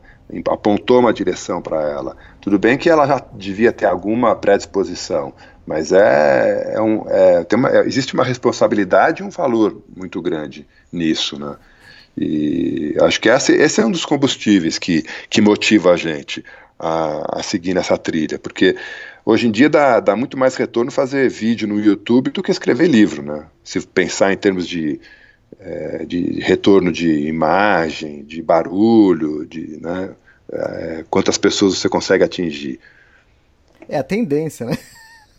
É, é mas essas, essas ondinhas passam muito rápido. Isso, exatamente. Eu recebi, tô tentando, eu tô falando com você, tô tentando procurar aqui, não sei, não é Ajuda Tracker. É...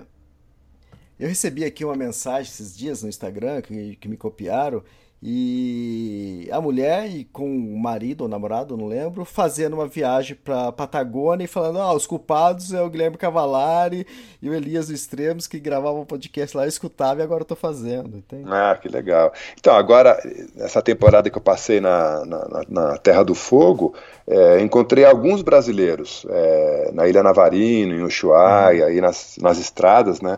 É, na, inclusive, eu estava pedalando com dois, dois alunos, né, dois amigos meus é, ali para o norte de Ushuaia, e a gente estava não é naquela estrada principal, na Ruta 3, mas estava prestes, prestes, a sair da estrada para pegar uma, uma estradinha de terra e passou um, uma picape brasileira puxando um trailer. Uhum. Esses trailers né, de, de residência, né, é, e, e, com placa do Brasil. E passou pela gente, e eu olhei e falei, puta, um trailer do Brasil, que legal, né? O cara tá puxando esse trailer lá, lá do Rio Grande do Sul, Santa Catarina, não lembro. Aí o cara parou, uns metros, uns, né, uns 200 metros para frente, ele jogou no acostamento, encostou, e eu, quando eu tava chegando, ele saiu com uma garrafa d'água assim, Guilherme, Guilherme, aqui, ah. ó, aqui é água. Aí eu, eu parei e falei, mas será que eu conheço esse cara, né? E não tô lembrando. Aí ele, não, eu, eu, li teu livro, Transpatagônia, vi o filme, né, que ficou no Netflix um tempo.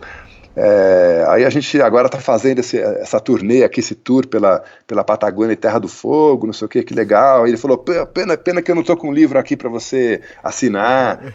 eu falei, não, cara, putz, que prazer, né?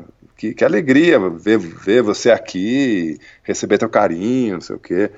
É, isso não tem preço, né? não tem nada que, que, que supere né, uma coisa dessas. Exatamente. O, livro Tour do Mont Blanc, metade é história, metade é um guia, né? Para a própria pessoa, se quiser fazer, vai lá, pega o guia, não precisa contratar agência nenhuma, vai lá, faz por conta própria. E eu falei, assim, quando eu fiz o livro, eu falei, cara, mas será que alguém vai levar esse livro grosso pra trilha, não sei o que tem, pra usar como guia? É. Cara, e na primeira temporada já o pessoal mandando foto de lá com o livro. Eu falei, não, cara, para, né? Tipo assim, é coisa que você gostaria que acontecesse, mas você acha que não vai dar certo. Mas não, e. é muito legal, é fantástico isso, cara.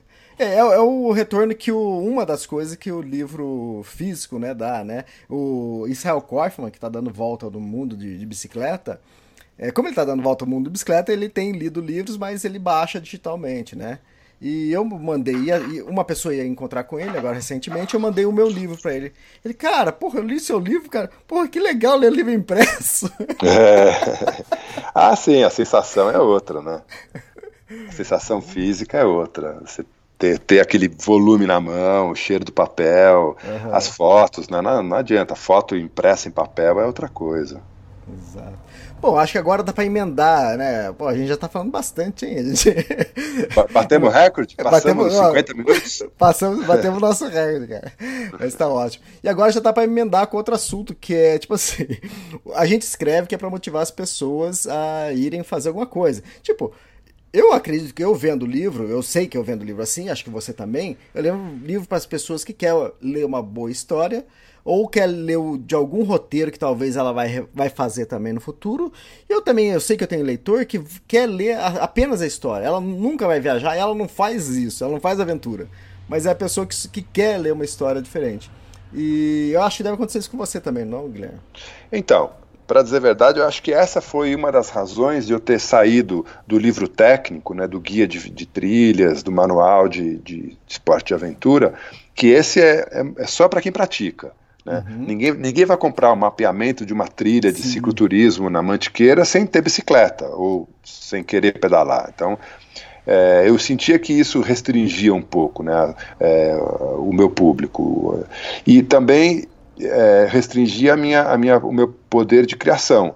É, não dá para inventar, escrever textos é, extensos ou ricos é, descrevendo uma trilha, por mais que eu, que eu tenha tentado.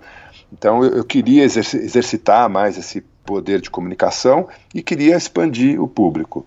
É, e o resultado foi, é, foi palpável. Né? O, a quantidade e o ritmo que eu vendo hoje, literatura de aventura, é muito maior do que a quantidade e volume que eu vendo ou vendia é, os guias e manuais. Então, é claro, eu aumentei a fatia do bolo, eu aumentei o, o potencial leitor. É, eu tenho várias histórias de gente assim que me fala, puxa, é, eu sou eu sou aventureiro, que nem você, né, admiro o teu trabalho, comprei teu livro, li, agora minha avó está lendo. Ah, sim. Fala, pô, sua avó tá lendo? é, minha avó tá adorando, tá adorando. É, meu pai tá lendo, sabe? É, isso é uma coisa meio comum. Uhum. É, porque o livro permite isso, né? A narrativa permite isso, a história permite isso.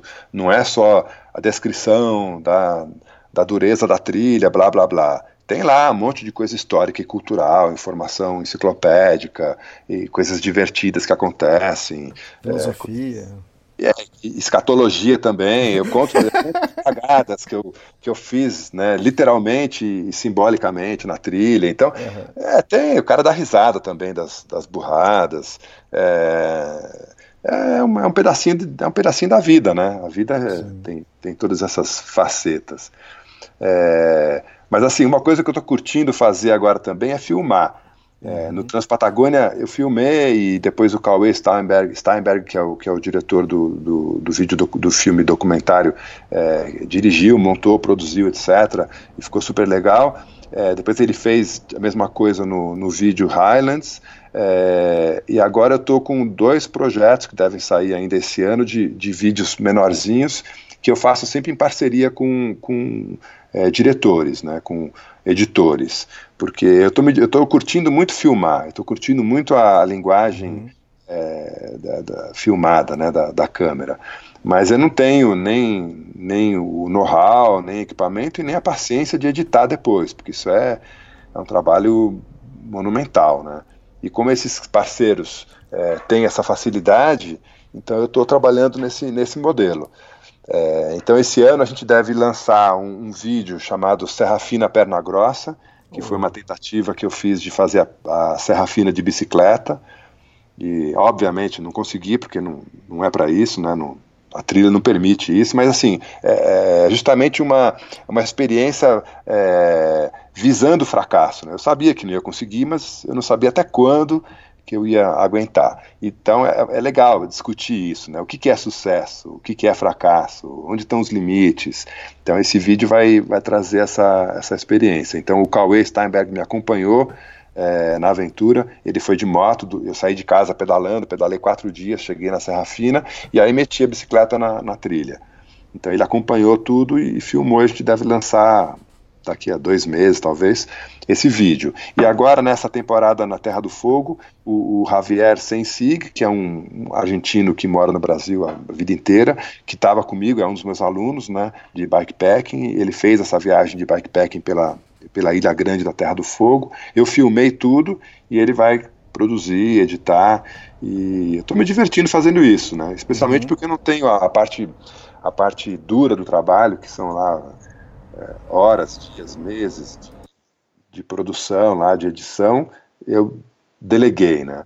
Uhum. Mas é, o resultado final é muito legal. É, é, uma, é, uma, outra, é uma outra narrativa, uma outra linguagem. É claro, é mais superficial que o livro, é, mas é bacana, porque é um jeito de, de, de, de, de eu me apresentar um pouco para é, esse público ainda não leitor, né? Porque eu acho uhum. que não existem não leitores, existem ainda não leitores, porque a hora que o cara lê, não tem como ele, ele não se apaixonar, sabe?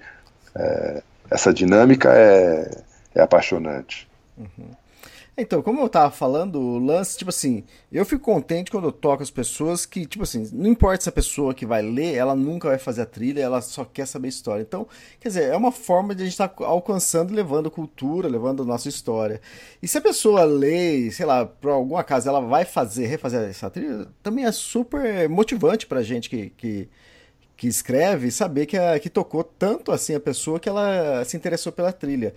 Aí depois vem esse nosso segundo tema, que é como estão as trilhas hoje em dia, né? O, o movimento de pessoas, né? Porque uma coisa que a gente faz é tentar motivar as pessoas a ir fazer alguma atividade na natureza. Não, não é exatamente a mesma trilha que a gente fez, mas que ela vai fazer alguma coisa. E será que a gente está fazendo isso tão certo que que está lotando muito? Como você tem visto isso nas suas viagens? Você falou é, comigo outro dia que você teve na Patagônia e ah, acho que a última vez que você tinha ido lá era 10 anos e agora já está bem diferente. Como que é isso? É, então, isso é um, essa é uma questão controversa, delicada, que, que eu não tenho resposta e não acho que alguém tenha, né? Então, eu acabei, eu acabei de voltar da, da Ilha Navarino, eh, na Terra do Fogo chilena, onde eu refiz, depois de 10 anos, é, o roteiro Dentes de Navarino, que em espanhol, Dientes de Navarino, que quando eu fiz há 10 anos atrás, é, isso, essa informação eu, eu, confirmei agora na polícia, nos carabineiros chilenos. É, há 10 anos atrás, menos de 200 pessoas faziam essa trilha por ano, né, uhum. quando eu fiz. E, e, até onde eu sei, nenhum brasileiro tinha feito a trilha antes é, de mim e da Adriana, da minha mulher. E a gente publicou isso no, no, no guia de trilhas, com todo o mapeamento, fotos, etc. É, hoje, a estatística, o ano passado, 1.200 pessoas fizeram essa, essa trilha. Né? Em 10 anos, de 200, menos de 200, foi para mais de, 2000, de 1.200. E, e, eu tenho grandes amigos na ilha, né, que eu revi agora esses dias. E eles todos me disseram assim, um dono de hotel, outro dono da única loja de aventura na cidade, quer dizer, os caras têm embasamento no que dizem. Eles falam, os brasileiros são hoje, talvez a, a, depois dos chilenos, a primeira nacionalidade de visitantes aqui da ilha. Tem mais brasileiro do que qualquer outra, outra nacionalidade. Né? Depois tem bastante alemão, bastante inglês, blá blá blá. E eu constatei isso. Eu estava é, com os meus alunos fazendo esse treinamento na ilha e a gente cruzou pelo menos seis brasileiros. Não, mais. É, pelo menos nove brasileiros que eu vi, que eu falei, que eu apertei a mão. É, e assim, é, como eu apresentei essa trilha é, para o Brasil no meu livro, eu sou diretamente responsável por esse, esse volume, esse fluxo. Uhum. Então, é, eu, eu, sei da minha responsabilidade é, para o volume de sujeira que eu, que eu vi na trilha. E eu, eu vi muito mais sujeira do que, do que tinha há 10 anos atrás. Há 10 anos atrás não tinha trilha. Eu, eu fiz, a, fiz o mapeamento cortando mato, contornando pedra, não tinha trilha nenhuma, zero. É, em alguns trechos tinha uma marquinha, sabe, muito antiga. Hoje não é, o material que eu levei, carta topográfica, bússola, GPS, eu não usei, porque a trilha está marcadinha, não, não, não sinalizada, mas o chão está tão pisado que não tem como se perder. Você vai andando seguindo a pegada dos outros. Uhum. E nos acampamentos, né, tristemente, eu vi muito papel higiênico no chão, vi muitas fezes humana, humanas é, não enterradas, é, vi é, é, plástico, papel, etc., em menor quantidade. Mas assim, a sujeira que eu mais que eu mais vi, que mais me impactou, foi isso. Foi papel higiênico é, e fezes não enterradas. O que, o que, o que eu é, é, concluí como um, o impacto da população chilena, porque eu, eu fui testemunha disso. Em vários acampamentos onde eu fiquei, eu vi grupos de, de turistas chilenos e indo para o arbusto, atrás do mato, para cagar sem pazinha. Uhum. Entendi. Sem pazinha. E teve um caso que eu fiz questão né, de olhar e realmente estava lá as fezes expostas e, e, o papel higiênico em cima das fezes. Porque uhum. é uma escola, isso aí não é que o cara é um porco irresponsável e etc. Não, é uma escola de, de aventura muito antiga e defasada, desinformada, é, que pregava que, porra, se a vaca caga no chão e a bosta fica lá e tudo bem, por que, que eu que sou bicho também não posso cagar e deixar minha bosta lá? Uhum. É, eu entendo a lógica, mas é um argumento muito tolo, fraco, vazio, porque é, não tem 1.200 vacas na, na trilha da, dos dentes de Navari, para começar. É, a bosta de vaca é, é, é palha, é, é, grama, mais nada. A nossa, as nossas fezes, porque nós somos onívoros, é outra história. A quantidade de bactéria que a gente tem que pode contaminar um, um, um veio de água, né, uma fonte de água, é muito grande. Basta uma, uma cagada humana para você deixar um, um, riachinho contaminado por muito tempo. Né? Então é, é, outra, é outra história. E tem o um aspecto da experiência. Eu vou para a natureza para ter é, contato com ela o mais pura possível. É, bosta de, de vaca, de guanaco, faz parte daquele ecossistema, né? Eu estou esperando ver isso. Bosta de turista, não. Uhum. Eu não, não fui lá para ver isso. Então eu não acho que eu tenho o direito de, de cagar, deixar minha bosta exposta e prejudicar a experiência de quem veio depois de mim. Então essa essa é uma crítica. Mas eu entendo a minha responsabilidade nisso. Eu ajudei a tornar a trilha popular.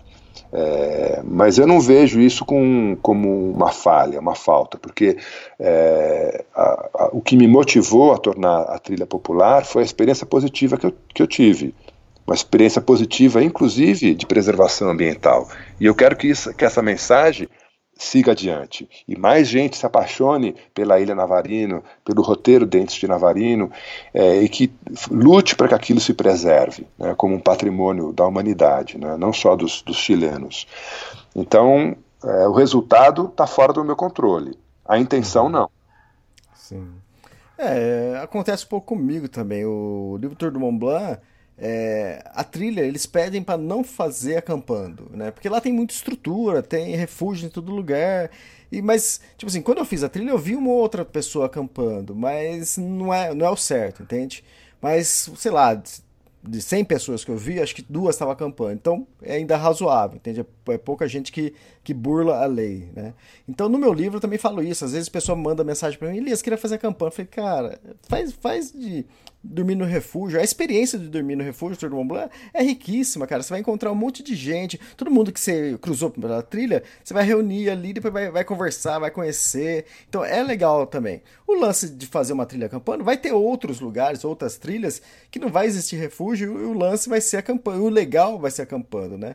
Eu acho que o legal ali do Tour de Mont Blanc é, é, é o refúgio. Então, eu sempre tento é, conscientizar as pessoas, não, deixa para acampar em outra trilha e faz via refúgio. Claro, é que nem o Torres del Paine, que eu tenho também mapeado o roteiro, né? As trilhas de Torres del Paine num outro livro. É, lá você é obrigado a acampar nos, nos, locais determinados, você não pode fazer acampamento selvagem, você tem que ficar nos, nos campings, né, nos, nos, nos acampamentos. É, e, e, eles têm banheiro, tem latrina, buraco né, com casinha em cima, etc. É, são, são trilhas já, já estabelecidas, com regras que, é, e regras de bom senso, é, regras que implicam em melhor uso da, da, da, da, área. Então a gente tem que seguir as regras. Se eu vou para um lugar onde diz que só pode entrar com guia, eu contrato uhum. guia. Sim. Se diz que eu tenho que, que acampar é, em, em acampamento estabelecido, beleza. Se diz que eu tenho que dormir em abrigo, beleza. É, respeitar as regras, porque tem alguém responsável por aquilo que está cuidando, e não sou eu, eu estou de passagem. Uhum. Então eu respeito. É, é, claro que se eu puder escolher, eu vou fazer é, trekking exploratório, trekking é, pouquíssimo conhecido, ou até que, não, né, que eu invento, é, e selvagem. Essa é a minha pegada. Mas não é a pegada de todo mundo. E não Sim. tem essa de. Né, é, não tem modelo, modelo melhor ou pior. É, vai, vai de cada um. O fato é que a gente, eu, você e outras pessoas no, no, no segmento outdoor brasileiro, a gente está formando a cultura, a gente está construindo a cultura outdoor, porque a gente não tem isso do berço. Quando eu morava na, na Europa, nos Estados Unidos, eu ia para uma montanha, para uma trilha, e era fácil encontrar três gerações de gente local desfrutando da natureza, né? O neto, o pai e o avô. É, e aí, conversando com o avô, o cara me falava: o meu avô me trouxe nessa montanha né, quando eu era pequeno. Então, cara, você está falando de cinco, seis gerações de gente frequentando trilha. A gente não tem essa história no Brasil. É, o segmento outdoor ele é muito jovem, muito verde, muito fresco aqui, aqui entre a gente. Então, o nosso trabalho é, disseminando conceitos, é, roteiros, é, equipamento, etc., é um trabalho de construção de, de, de, não só de mercado, mas de cultura. E por isso a gente carrega esse, essa esse, a responsabilidade é maior por conta disso, né? Então a gente tem que ser muito consciencioso, essa coisa de que a gente falou no começo, né, da diferença do hiking e do trekking, que de verdade lá fora não existe essa diferença. A gente tem que ser consciencioso, tem que cuidar para que o brasileiro não seja um mal informado que sai depois falando que hiking é uma coisa e trekking é outra, sendo que o mundo inteiro que fala inglês sabe que não tem diferença nenhuma. É, a gente tem que ser o, o a gente tem que ir para a trilha e levar a nossa pazinha e enterrar nossas fezes. Por mais que a gente não tenha cultura, né, a cultura histórica, a gente tem a educação e os educadores somos nós através né, das mídias que a gente escolhe. A gente escolheu o livro, mas eu bato palma para quem, quem tem canal no YouTube, desde que o cara não fale bobagem. Uhum. Eu acho legal que, é, que é, por exemplo, teve é, o, o, Júlio Lobo, que é um cara super forte no YouTube, né, do canal Sobrevivencialismo. Ele veio aqui em casa, né, você estava junto na, na, ocasião. Veio aqui, fez o curso de trekking né, comigo, com, com, porra, com toda a, a humildade de um, de um iniciante né, que, que ele era na época. O cara pode ter um canal de YouTube com um milhão de seguidores, mas a experiência prática dele é muito pequena. Sim. Então, é muito bacana isso, do cara ser humilde de falar, não, eu, eu sou é, famoso, né, conhecido, blá, blá, blá, mas eu quero aprender, eu quero uhum. procurar a informação correta com quem está mais tempo na estrada que eu. Então, eu tiro o chapéu para esse tipo de, de atitude. É, e aí é isso, a gente está formando, tá formando essa cultura no Brasil. Tá, e você foi lá para Dientes e Navarino e tá bem mais movimentado hoje, mas ainda suportável, tranquilo. Não, tranquilo. É, uhum. é, um, é um trekking muito é, vasto, sabe? É, é, muito inóspito. Você sai da vila é, de Puerto Williams, sobe a montanha e acabou. Não tem, fora os turistas que você vai encontrar na trilha, é, as, as barracas é, no acampamento, é, e mesmo assim é muito pouco, sabe? É, diferente de Torres del Paine, no W, por exemplo, que você encontra dezenas, centenas de pessoas. Uhum. A gente encontrava aquelas 20 pessoas que estavam fazendo aquele dia com a gente. Né? É, é muito pouco ainda, dá para crescer, absorver muito mais é, gente, sem estresse. E a gente não fez só dentes, né? Eu sempre tento introduzir alguma coisa inédita nesses programas didáticos que eu faço com os meus alunos em campo. Então, nessa, nessa expedição em específico, a gente fez os cinco dias de dentes, mas no meio do caminho, a gente emendou quatro dias de uma trilha que vai lá para o sul, para a Bahia Windhorn, para o Lago Windhorn, é, que a gente inclusive não chegou no, no, destino final que a gente tinha planejado, a gente chegou um pouco antes. Mas assim, a gente saiu do circuito Dentes de Navarino e foi lá para o sul, onde realmente eh, não vai ninguém quase, sabe? Uhum. Aí não tem marca de, não tem marca de pegada no chão, você se orienta por bússola, etc. É, então eu, eu, sempre tento introduzir isso nas, nas experiências que eu, que eu promovo para mim e para os outros, porque é isso que eu gosto. Não é porque eu acho que é certo ou melhor. É isso que, que me dá tesão, né? Eu gosto, de, eu gosto de me perder. Sim.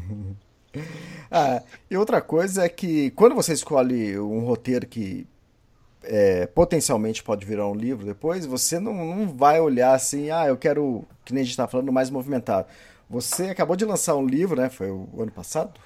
É, das Highlands. É, isso. E é um roteiro totalmente desconhecido. É, eu vou lançar um livro daqui a um mês que é sobre a Kungsleden, totalmente desconhecido, então... É, é, não, desconhecido do público brasileiro. Lá Isso. na Suécia, Kungsleden é conhecido e Cape Wrath na Escócia é conhecido. Mas são coisas locais, né, para o público local. Não tem, não tem grande fluxo de estrangeiro, né. É, eu vou ficar feliz, surpreso, feliz, se daqui a uns anos começar a ter fluxo de brasileiro fazendo a, a Cape Wrath Trail. É, eu porque sabendo, realmente é fora de mão. Eu tô sabendo que já vai ter um esse ano. Teve um leitor que é, o ano passado comprou o livro do Tour do Mont Blanc, fez o Tour do Mont Blanc, e ele me disse que esse ano vai fazer as Highlands é, através do seu livro.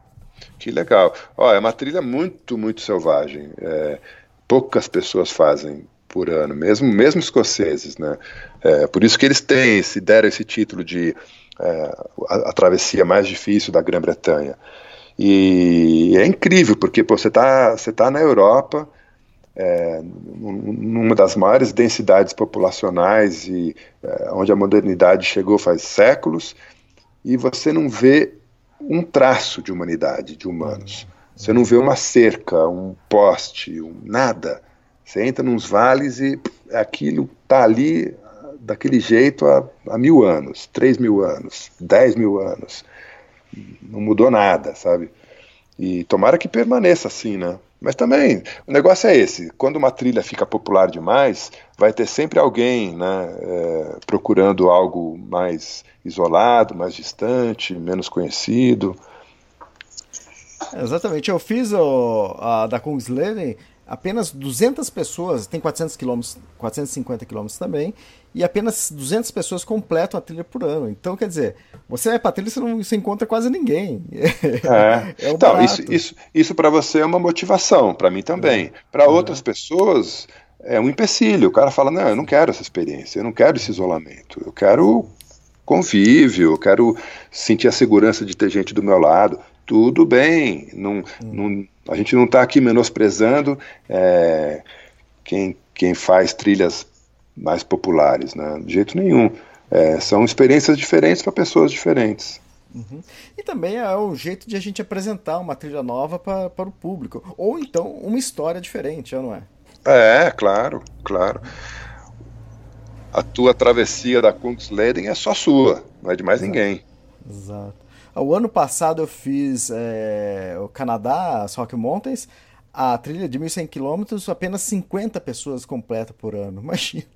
É. 50 pessoas num prazo de quase três meses, que é a época de verão, você não encontra ninguém, não adianta. É.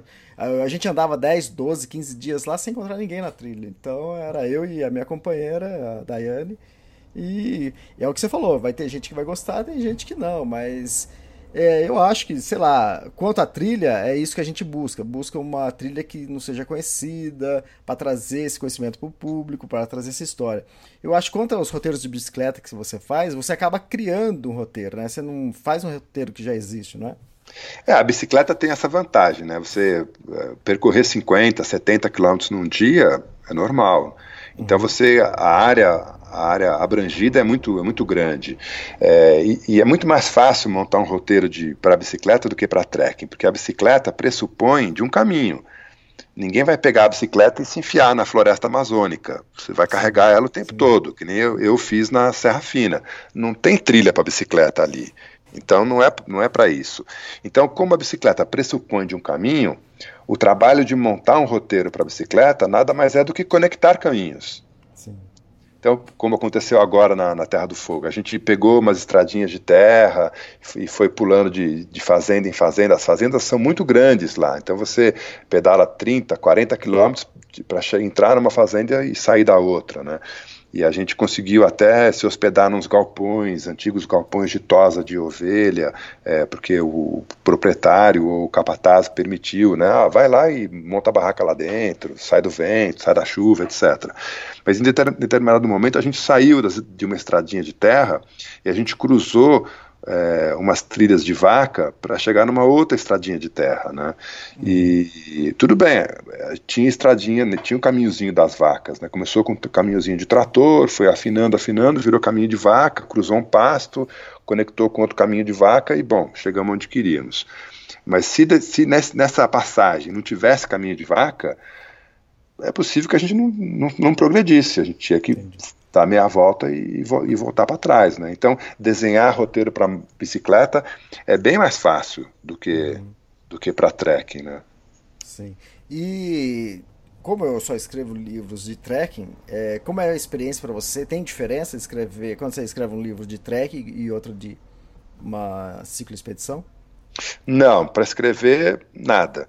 E para viver também não. Não tem diferença nenhuma. A dinâmica de expedição ela é, acho que ela é característica independente do, do esporte. Podia ser esqui de fundo né, no inverno, uhum. na neve, podia ser escalada é, de big wall, né, dias e dias pendurado na montanha, ou caminhada, ou trek, né, ou bikepacking, que eu estou me dedicando agora, ou travessia de canoa havaiana, é, a partir do momento que virou expedição, expedição, para mim, é, é, é um ambiente onde existe risco, existe incerteza, existe é, navegação, existe autossuficiência. Se o cara pega o Jeep dele, né, novinho em folha, todo elétrico eletrônico, e dirige o Jeep dele até o Ushuaia, eu acho um despautério ele chamar isso de expedição. Sim, sim. Porque não tem, não tem risco, a, a não ser risco de um acidente pequeno ou não um acidente qualquer, é, não tem dúvida de caminho, é, não tem dúvida de alimentação, ele vai estar tá Tá? expedição, para mim, é isso: tem que ter um risco, incerteza e risco. E essas incertezas e riscos, elas determinam é, algumas técnicas, né, que são as técnicas que eu passo nos meus cursos, em alguns dos meus livros, na, nessas expedições didáticas que eu promovo. Então, se você domina essas técnicas, que é, é escolher transportar o alimento necessário, ou até é, encontrar o alimento na trilha. Né? Eu, eu, eu, tenho levado nas minhas viagens uma vara de pesca. É, eu, e eu estou aprendendo fly fishing. Quem sabe um dia consigo botar uma truta na panela, né? Eu não, Mas, lembro, tá, isso... eu não lembro se você conta isso em algum livro ou foi a gente que, que conversou. Assim. Ah, ou tá deixa... no filme, né? Tá no tá vídeo. No ah, tá no vídeo Transpatagônia. Eu tentando pescar e pescando a árvore. Mas então, essas técnicas todas que, que, que implicam em fazer um acampamento de mínimo impacto ambiental, seguro, é, eficiente, transportador transportar bagagem, equipamento, blá, blá, blá, blá, blá. No caso da bicicleta, tem que saber mecânica de bicicleta, tem que saber navegação. No caso do caiaque, tem que saber consertar o caiaque, etc. Então, uhum. uma vez que você, eh, que você aprende as técnicas básicas, elas são as mesmas independente do esporte, da modalidade esportiva que você escolha.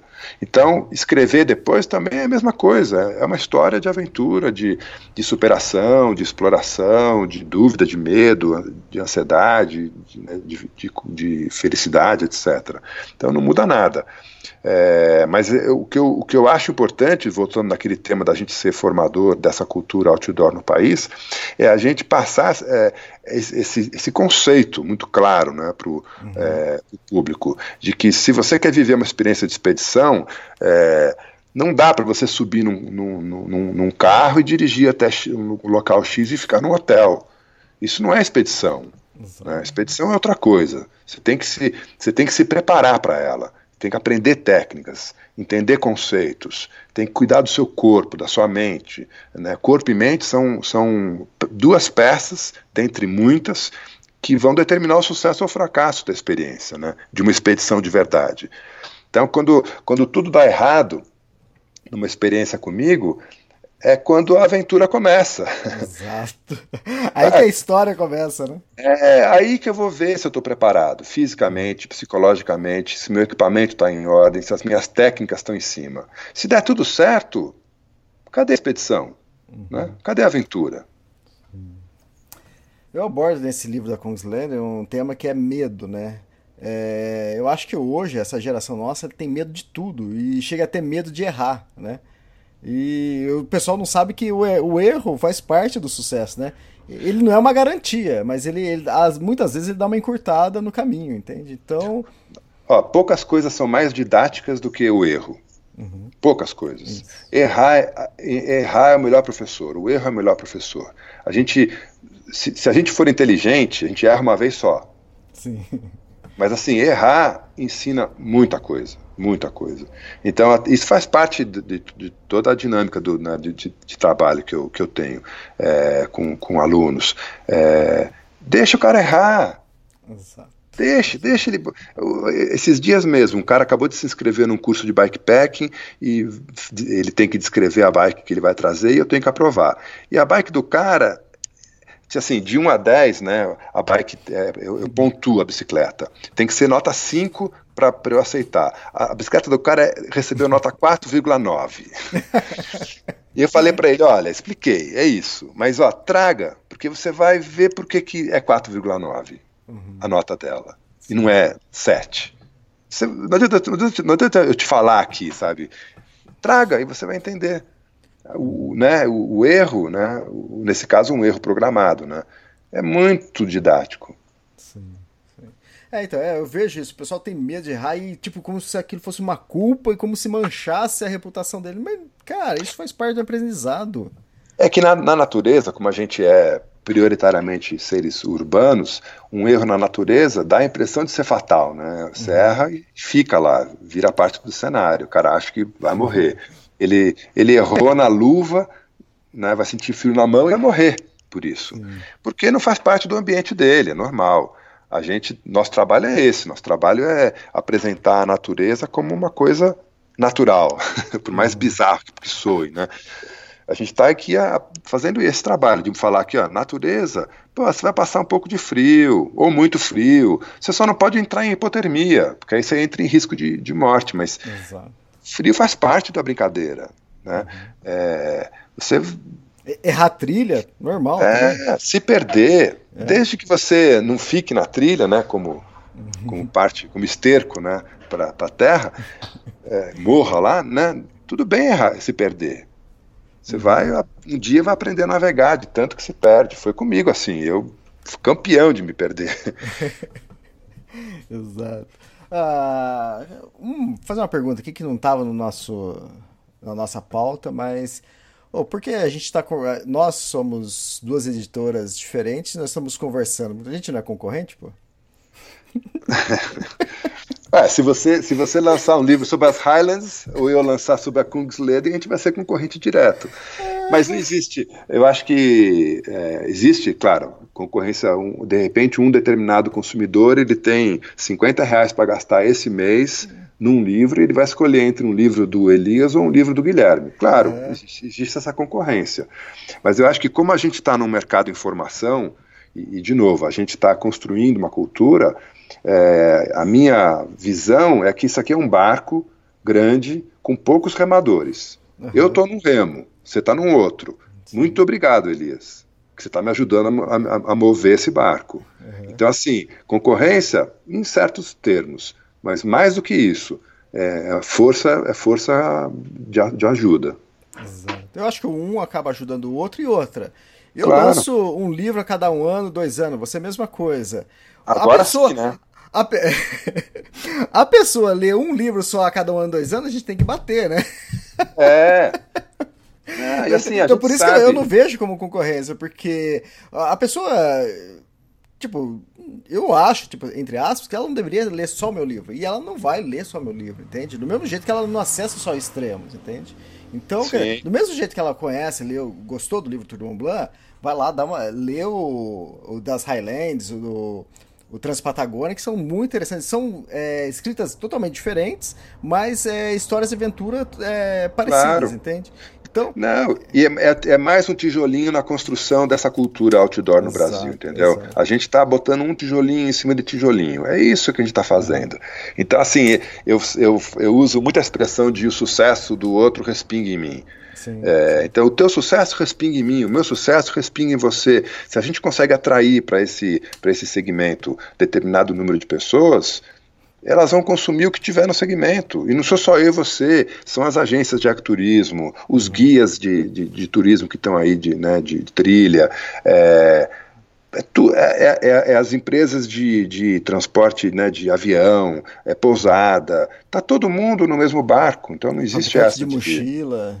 Todo mundo está remando, tá todo mundo segurando um remo nesse barco, sabe? E, e tem muito lugar vazio.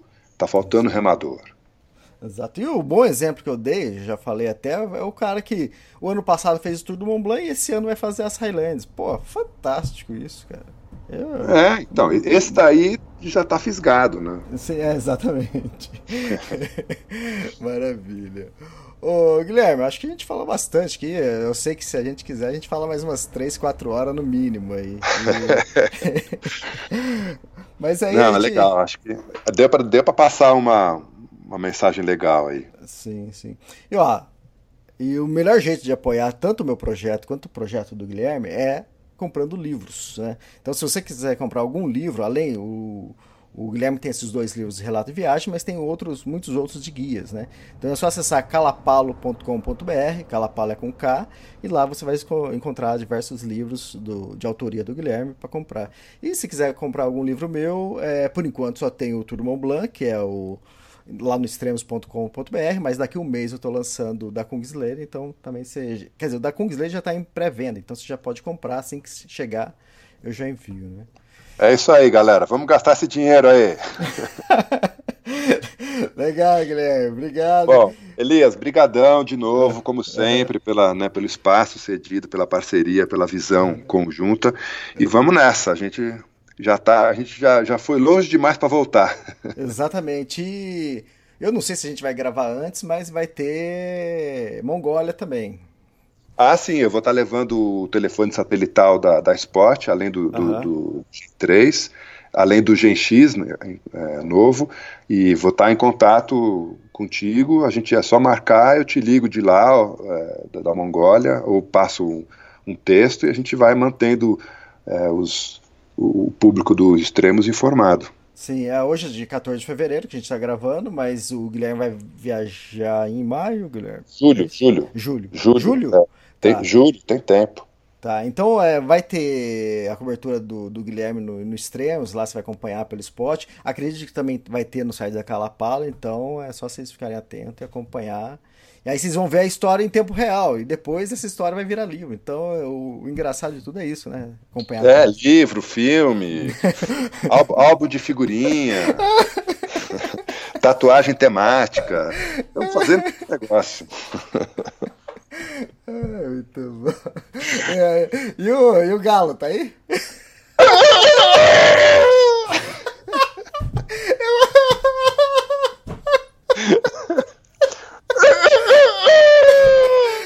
Eu acho que a galera tá aí. Acho que a galera tá chorando isso aqui. Ô Guilherme, obrigado. Até mais. Beleza, abração. Tchau, tchau.